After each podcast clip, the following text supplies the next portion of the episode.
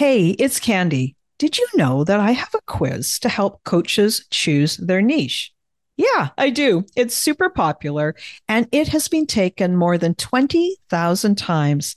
This is a fun quiz that takes you about two minutes to do, and it will probably give you way more clarity on choosing your best coaching niche.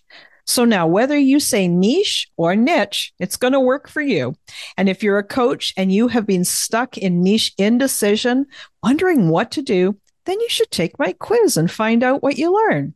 You can take the quiz today at coachnichequiz.com. That's coachnichequiz.com.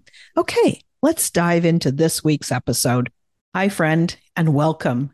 Here is today's thought we live in this society of busyness, and busy doesn't serve us. Busy doesn't make us masterful at our craft. And it also doesn't make us aligned as the strongest version of ourselves. So when we get more centered, more aligned, more intentional, that is when we can create the biggest impact.